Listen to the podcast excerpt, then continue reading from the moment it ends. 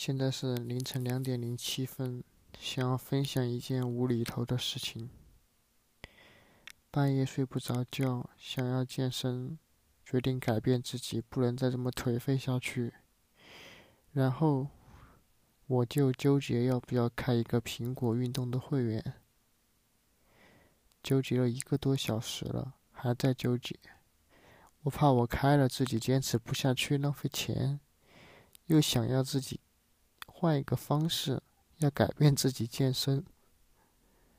虽然我知道我开了多半是浪费，但是我还是在想要开它。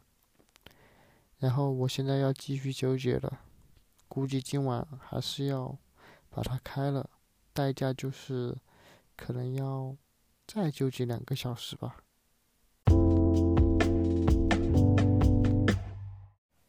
现在是凌晨一点三十五分，睡不着觉。想到大学的时候和你去看周杰伦的演唱会，散场过后我们回学校没有车了，就一路走回学校。我们走的路线，我们聊了一些什么，我都还记得。可是你现在你的人在哪里去了呢？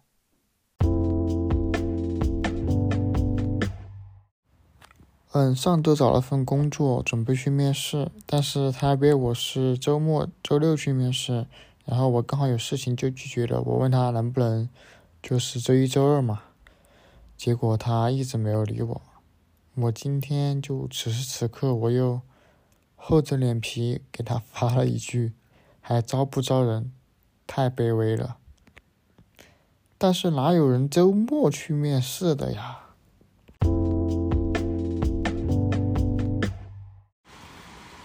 现在是凌晨一点零八分，窗外开始下起了大雨，刮着大风，给大家听一下这个声音。